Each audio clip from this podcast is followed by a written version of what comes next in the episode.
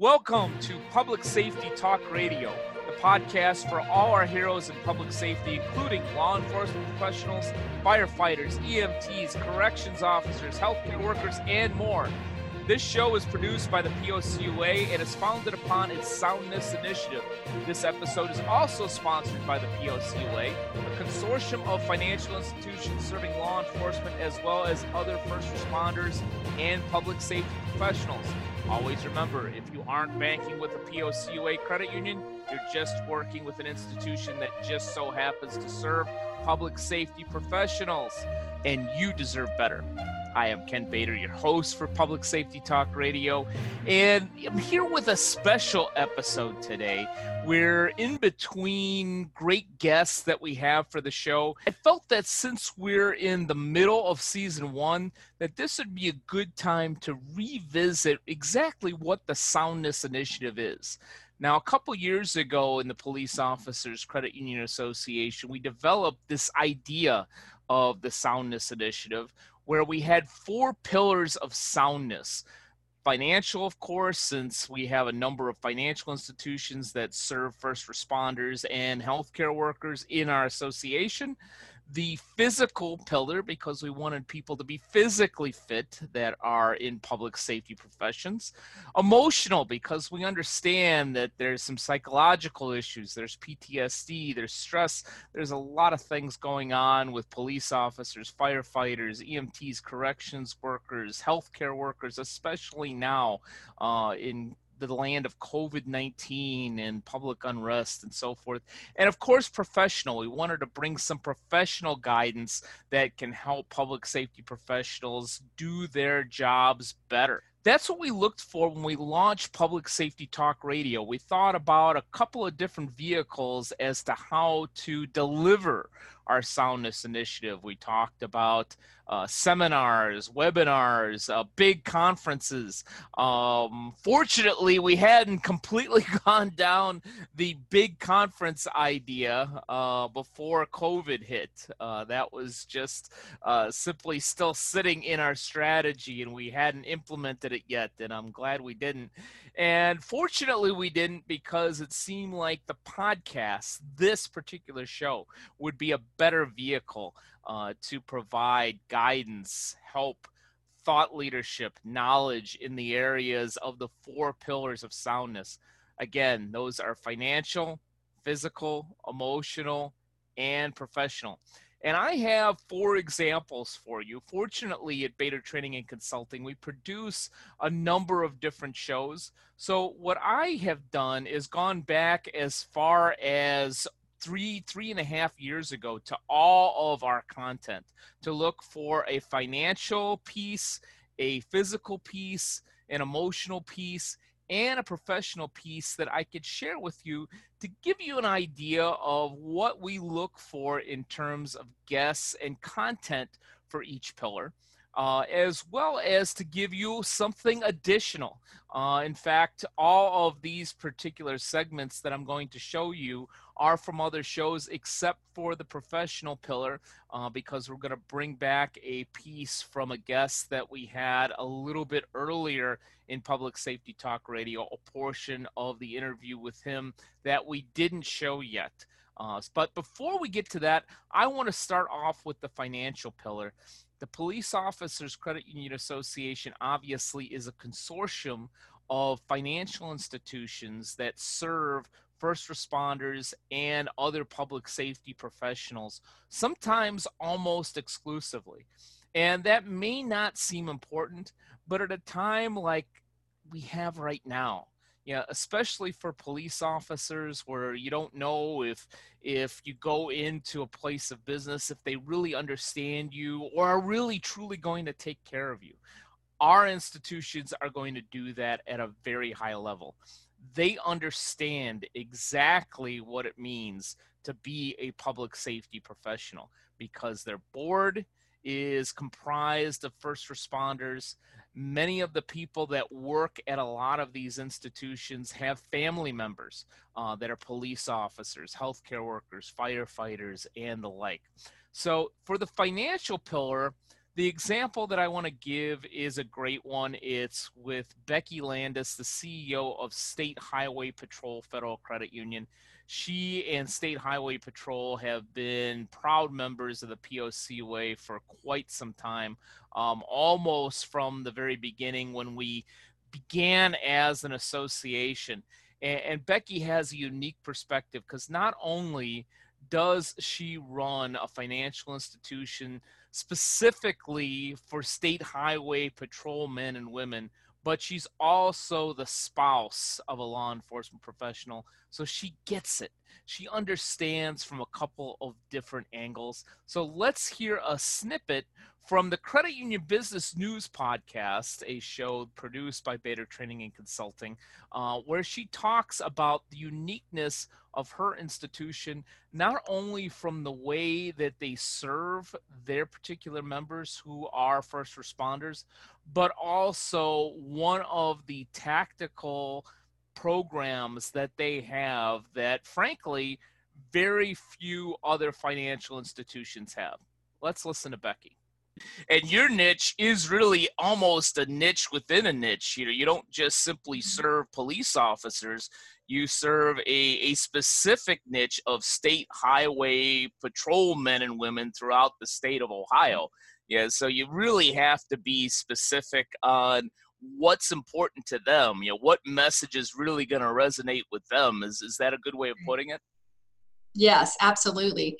Um, you know, like you said, we're a closed seg. We're not open to the public. We have a very um, unique membership, and you have to understand what their needs are. Anytime that we do a, a, a product presentation or a, launching a new service, you know, is that a specific need or want that's going to fit our membership that may not meet another membership's needs or wants? Right. Right, exactly. You know, as I often talk about in branding, you know, a lot of times, you know, any financial institution, whether it's credit union, bank, or or other, a checking account is a checking account, a loan right. is a loan. There's there's not too many nuances on it, but where the real brand differentiation comes is not necessarily in the features and benefits of the product, but the fact that you mm-hmm. know this specific audience and connect with this specific group better than anybody else possibly could. You know, a good example that is can is that like you said, a loan is a loan, and you can you can play with the rate, you can market it different ways. But there's a couple different things that we do when it, when it comes to the loan specifically.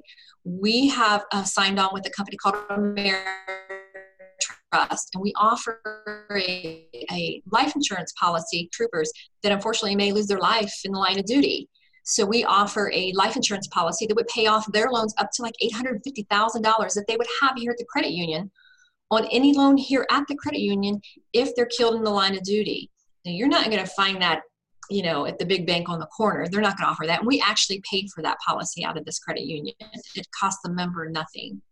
Yeah, that's that's a great point of, of, differentiation in in my work with the police officers credit union association i know that that killed in the line of duty insurance is is only available you know basically right now through your credit union and a few other police credit unions right. that are part of the POCUA there a lot number of non-POCUA credit unions that are so-called police credit unions that, that aren't offering that. So that's that's an excellent point, especially for for law enforcement out there. So, what can we learn from the financial pillar there? One, above all else, POCUA credit unions are different. Um, they're not a big bank. Uh, they're not even community banks or community credit unions. These folks truly understand first responders. And frankly, we even let in community credit unions at times. A great example is City of Boston. Although they serve more than just first responders, they have first responders on their board of directors and they understand why it's unique to be a public safety professional.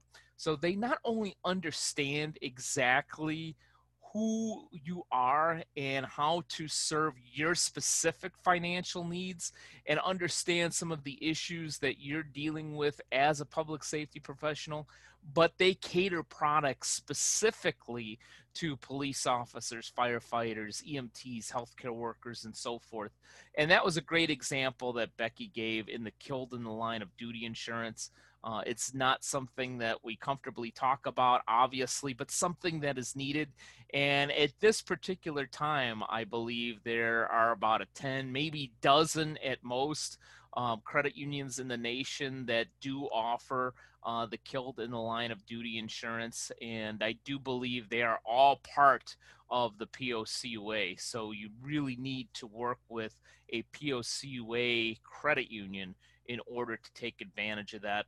Uh, as of right now, I know that it is just for law enforcement professionals, uh, but I believe that the creator of the Killed in the Line of Duty Insurance, which is the finest service organization, uh, another proud member of the POCUA, is working on a solution uh, for other public safety professionals. So, on the financial pillar, we're here to understand and to do whatever we can to help you as a first responder for your financial wellness and your financial well being.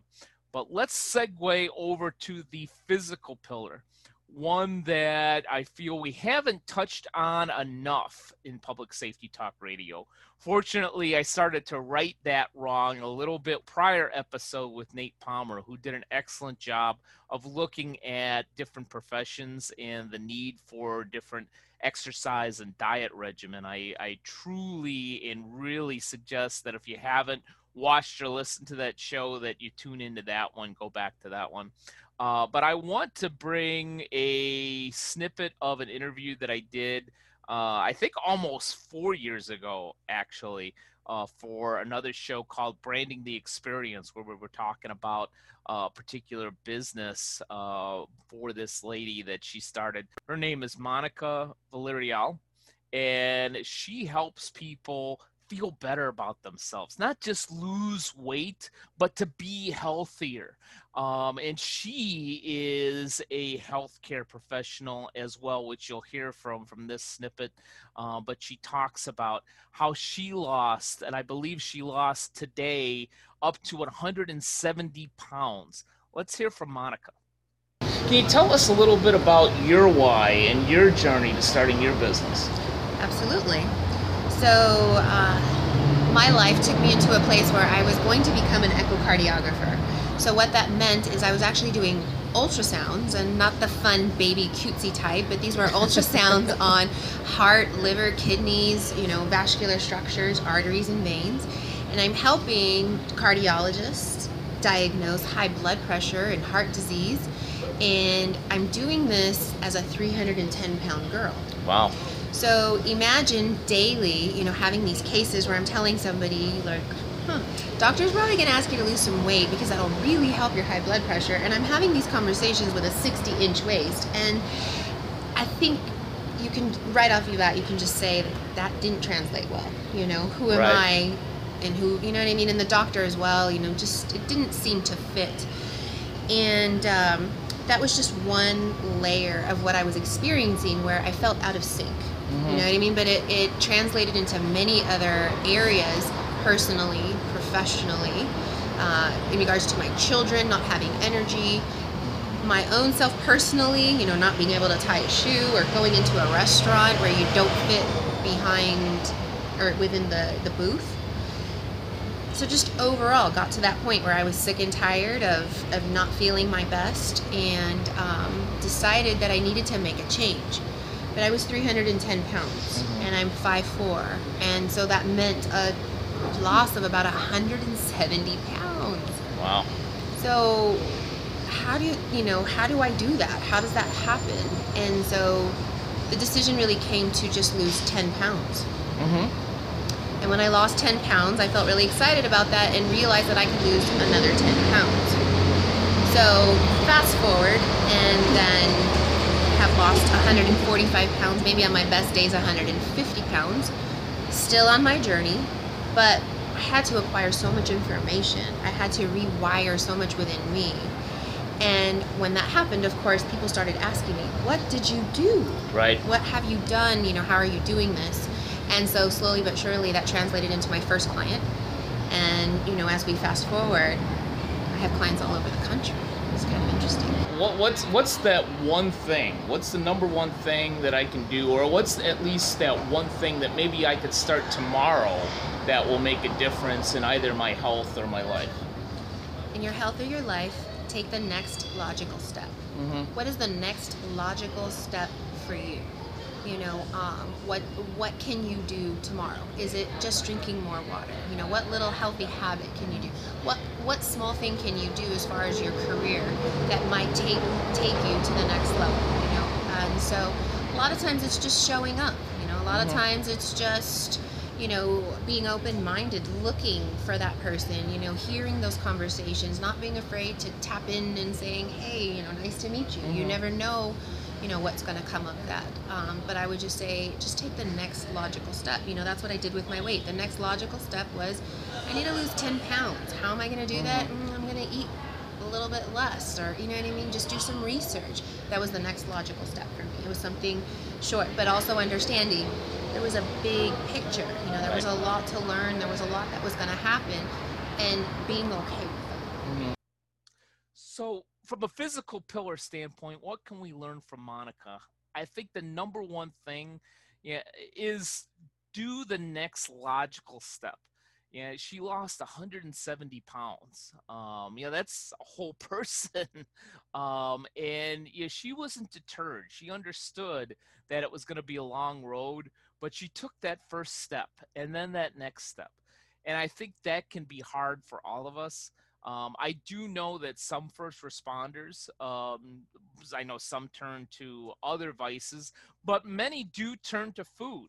Um, in fact, uh, I was listening to a first responder podcast not too long ago where an individual who was in the firefighting profession talked about having PTSD and that he didn't turn to alcohol or sex or drugs or any of those other vices that we talk about sometimes.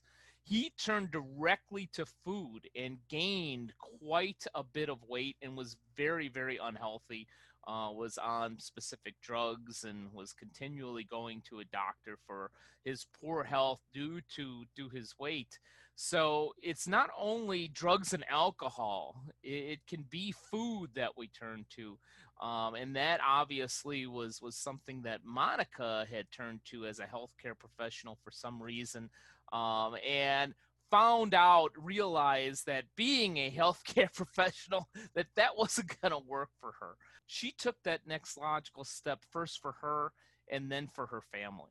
And I remember in a program I produced and hosted uh, a while back for law enforcement, you know, we had an individual who trains firefighters, police officers, uh, and other public safety professionals talk about a story about a firefighter who was overweight that put his fellow firefighters in jeopardy. Uh, and I think that there was some injuries there.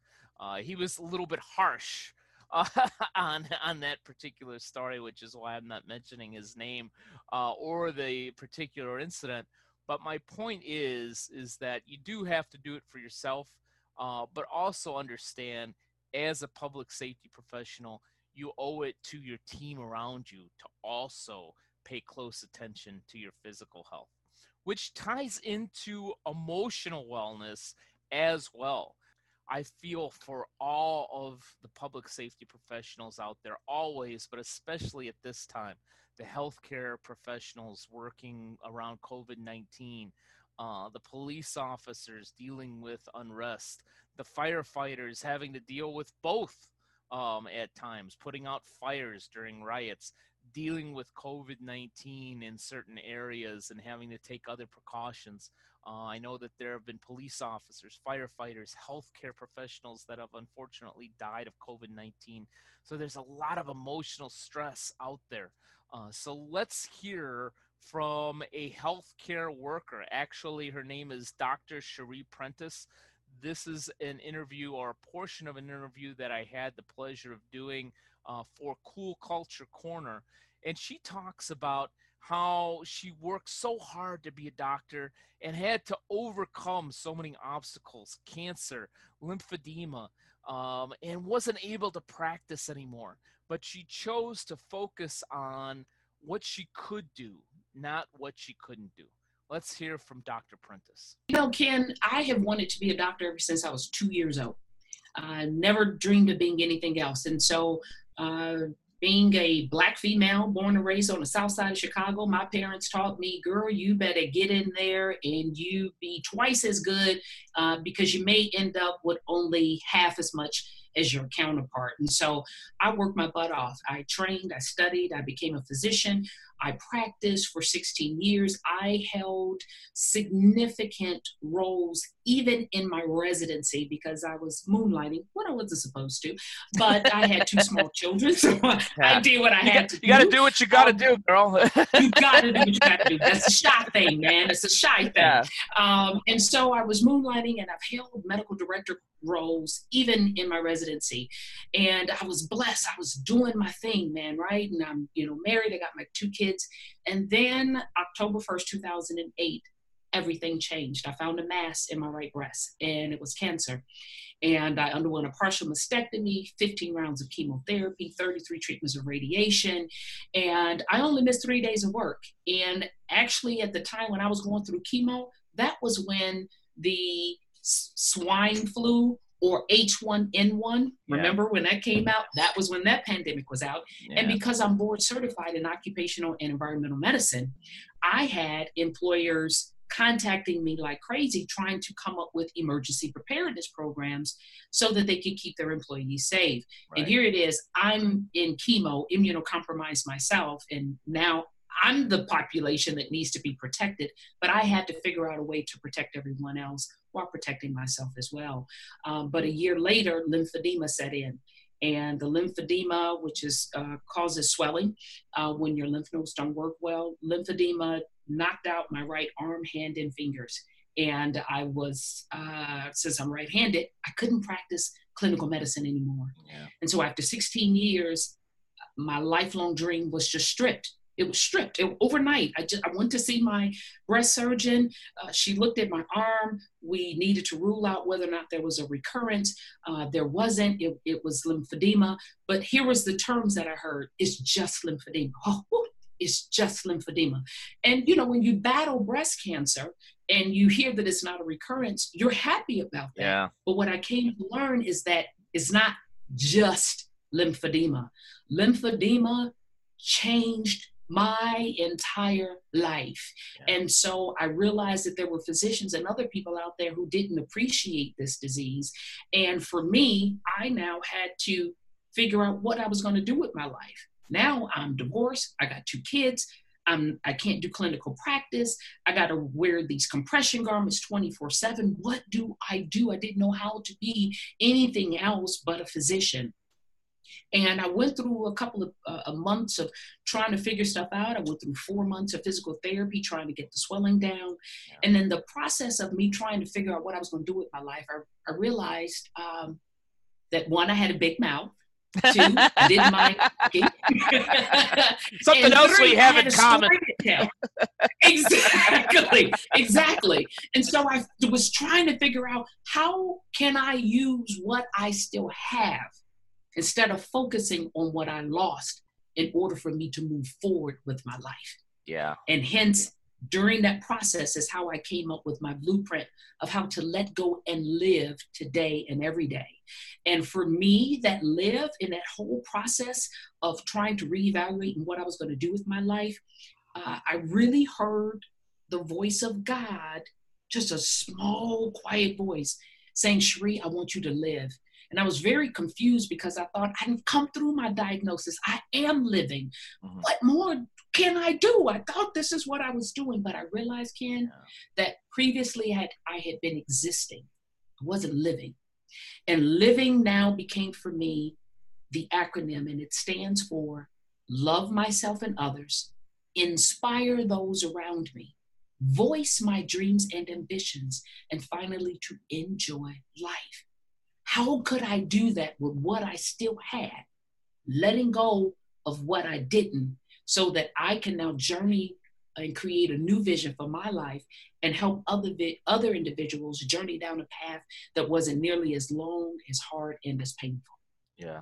And that's how I ended up where I'm at now. But what you do have control over is where you choose to dwell.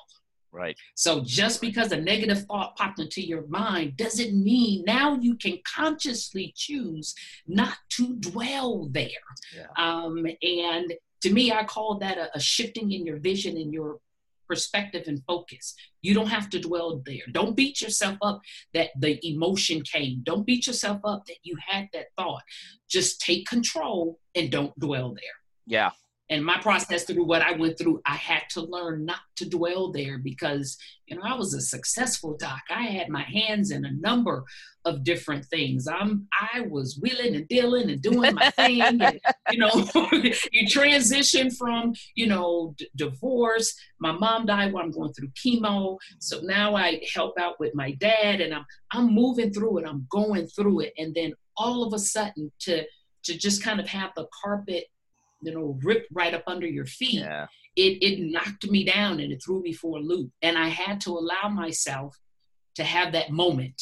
And and so many times people don't allow themselves to have that moment when you've been strong and moving through so many things. You you you you kind of think in your mind well i should just pick myself back up. Just boom just go ahead and do it. But there are moments in your life where you need to allow yourself to have that moment. Allow yourself to grieve that loss but then don't stay there Yep. Yeah, I com- up. I completely agree with you, and and as I tell even even my clients, especially now in service based uh, businesses, because they're all getting affected. Whether it's a restaurant Mhm. where there are people out of work and they're trying to survive through carryout, um, or even my banks and credit unions that are still working, but they're affected. Lobbies need to be closed. They need to find other ways Yes. to provide services. So everybody's being affected. And I tell them, you're gonna feel how you're gonna feel. You know, to to say, Correct. hey, to say I'm not scared or I'm not angry or I'm not upset actually makes it worse. To embrace it and say, all right, yeah, you know what, I'm scared. I don't know what's gonna happen. But rather than dwell in that space, I'm going to realize it and I'm going to choose to, as you say, not dwell there and and do something else. So what do we take away from that? Well, I, I think that you know, number one, as she said, you she wasn't going to focus on what she had lost. She was going to focus on what she had left. And I think that that's important when we're going through an emotional pain, uh, especially right now. Uh, we might not be able to change everything, and we may feel like we we don't have control. But I think the number one thing that we can take from Dr. Sheri Prentiss is control what you can control. Even if that's only 1% of our life, let's control that 1% and not focus on that 99%. I know that may be easy for me to say, uh, but the other thing too, which I always stress, uh, and we didn't necessarily hear from from Dr. Prentiss, but if you truly need help, you know, if you feel like you're in that space, reach out to somebody. Um, I've had the pleasure to to speak to uh, a few uh, suicide survivors, and that's one of the number one things that they say is reach out to somebody. You know, before you do something, yeah, just talk to somebody. And, and there's a number of different programs out there that uh, are available for first responders uh, and healthcare workers. The one that always comes to mind, which I've mentioned before, is Serve and Protect uh, out of the Nashville, Tennessee area, uh, a proud partner of the POCUA. Uh, they have a 24 7 hotline. Uh, so please feel free if you're having an issue, if you have even an addiction, you have problems, and you just want to talk to somebody anonymously, look at Serve and Protect. They're they're there to help. Somebody else who is here to help is Sean Wyman, and I was proud to have him as a guest on episode two, I believe, of Public Safety Talk Radio.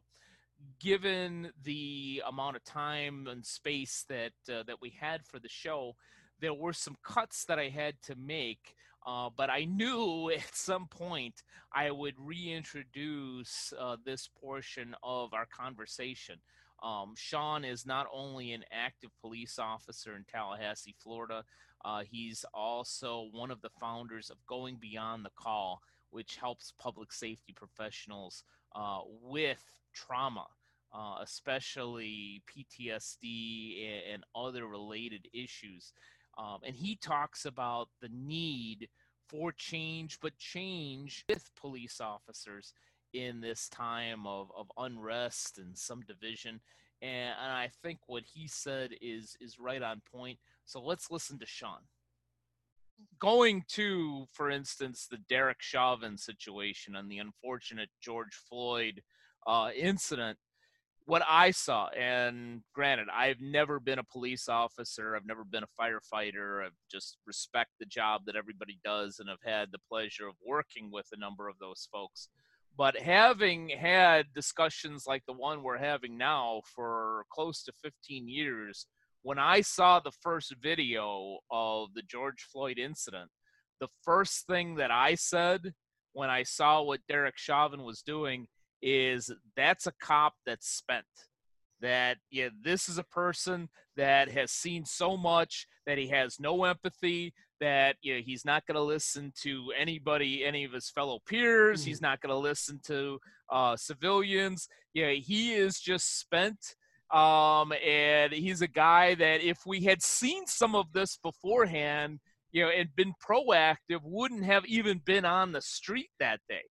That's what I saw. Maybe maybe I'm ignorant and naive, but I, from a professional like you, I, I wanna I wanna hear because I hear from a lot of good cops that said, you know, what we saw was terrible. We would never do that on our police force.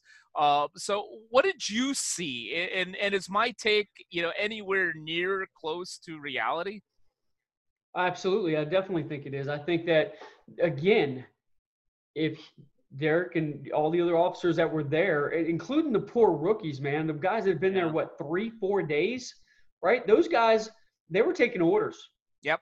And unfortunately, they're going to face repercussions because of it because they're going to say, you know what, you should have recognized right from wrong and otherwise. But those guys are brand new guys, and I can I can recall those times where what the FTO says it goes right. You do yeah. what the FTO tells you to do. So let's look at that, right? Training wise, look at how many. I mean, they, they went back and they said he had all of these complaints, right, for different things. Why wasn't that addressed? Why wasn't that really, you know, why wasn't that looked at deeper? Instead, and again, this is where trauma informed care comes in, right? It's not about what's wrong with that officer that they keep using excessive force. What's wrong with that officer that they keep cursing at citizens, and we keep getting the same phone calls on the same officer over and over again. You know, instead of saying what's wrong, we should be going, what happened? Yep. What happened to that officer? just like just like anybody else, right? What happened to that officer that they've gotten to the point that they've lost focus on the human behind the badge, right? That's why yeah. I talk about humanizing the badge, right? Because there's something, there's a disconnect. There's a major disconnect there somewhere, and we don't know where it is because we're not there, so we don't know. Yeah. Um, anybody, I, everybody I have talked to, um, including some of my greatest mentors that taught me everything I know about defensive tactics, we all agree what happened was not right. Period. It's not right. And the legal system is going to take course, and I believe that justice will be served where it's supposed to be served. I do. Yeah. Um, you know, the other one, Atlanta, I think that's a totally different story, man. I, I do yeah. from a from a from a law enforcement, from a human perspective, from a law enforcement perspective. But here's the thing, right? Why are we going out and having arguments with untrained people that haven't even walked in our shoes? It's hard for me to have a debate. Like I get people all the time that want to challenge me on social media about, you know, different use of forces and things like that. And I said, look, when you walk in my shoes and you, you know, like, you know, people that want to uh, be on these uh, review committees, right? Look, if they're not going to police academy and they're not going through the scenario based training and they're not going out and doing ride alongs, what gives them the right to review me or to review my brothers and sisters out there and say what we did was right, wrong, or otherwise if you're not even willing to take a step on our shoes and see it from our side. If you're only going to look at it from the side that you've already chosen, why is that really a fair and balanced review board? And that's you know that's for you know we're looking at that right now as having this citizen review board, and that's all great. But if you want somebody that's legitimate on that board, have them go through a process, go through a, you know at least a small portion of the police academy, yeah. go through some defensive tactics, and learn what our use of force standards are. Right. That way, when you come to the review board, you can say, "Hey, these are what their use of force policies are." And I think we should change these. Okay, great. Make your argument, make your debate. Maybe you're right. Maybe there's some things that we should adjust. I'm not here to say that law enforcement is is perfect because we're definitely not. We've made a lot of mistakes. We've we've done, you know, some things that we probably shouldn't have done, right? But for those few things that we've done wrong, there are so many amazing things that we have done right. And I really believe that our program focuses on reform. It focuses on humanizing the badge and bridging the gaps between us and the communities we serve. What I think we could take from from Sean and that professional pillar piece is that yes, there needs to be change, uh, but it needs to be change with everybody. Uh, we need to find a way to bring people to the table every police officer, every public safety professional that I've talked to, and I've had the privilege of speaking to a number of them, whether they be in law enforcement or another public safety profession, truly want to come to the table to bring better service to society and communities um, and to shut anybody out from that table, um, to not try to understand um, each side is is just simply not going to work. Um, so as I've talked before on this show, um, even from my heart and mind, uh, while I do truly believe that there needs to be change in our society, there needs to be change um, to some of our public safety programs out there. I think it needs to be done wisely, um, with emotion being put uh, on the back burner uh, for at least a little bit to talk about logic and to talk about it with respect uh, to all parties because I think that we can definitely create a system that allows all of our public safety professionals to go home safely to their families and to also keep all communities safe for their families as well. And that is four great examples, I believe, the four pillars of the Soundness Initiative. I'm always looking for feedback and ideas. If you know a great guest, if you have a great topic for public safety talk radio that is going to help police officers, firefighters, EMTs, corrections officers, healthcare workers, uh, or anybody else that I may have left out of that list of public safety professionals, please reach out to me. Always looking for great content, and I'm always looking to provide great knowledge and information in all four pillars of our soundness initiative financial, physical, emotional, and professional. Thank you for either watching or listening to this episode of Public Safety Talk Radio, and we'll be back next week with another great program for our public safety professionals. Take care. Stay safe. Public Safety Talk Radio is produced by the POCUA. The POCUA is a consortium of financial institutions serving law enforcement as well as other first responders and public safety professionals. To learn more about our association and to find one of our credit unions or service providers near you, go to www.policecreditunions.com. And always remember if you aren't working with one of our POCUA credit unions, you're just banking with an institution that just so happens to serve first responders. As a public safety professional, you and your family deserve better. Find a POCUA credit union today.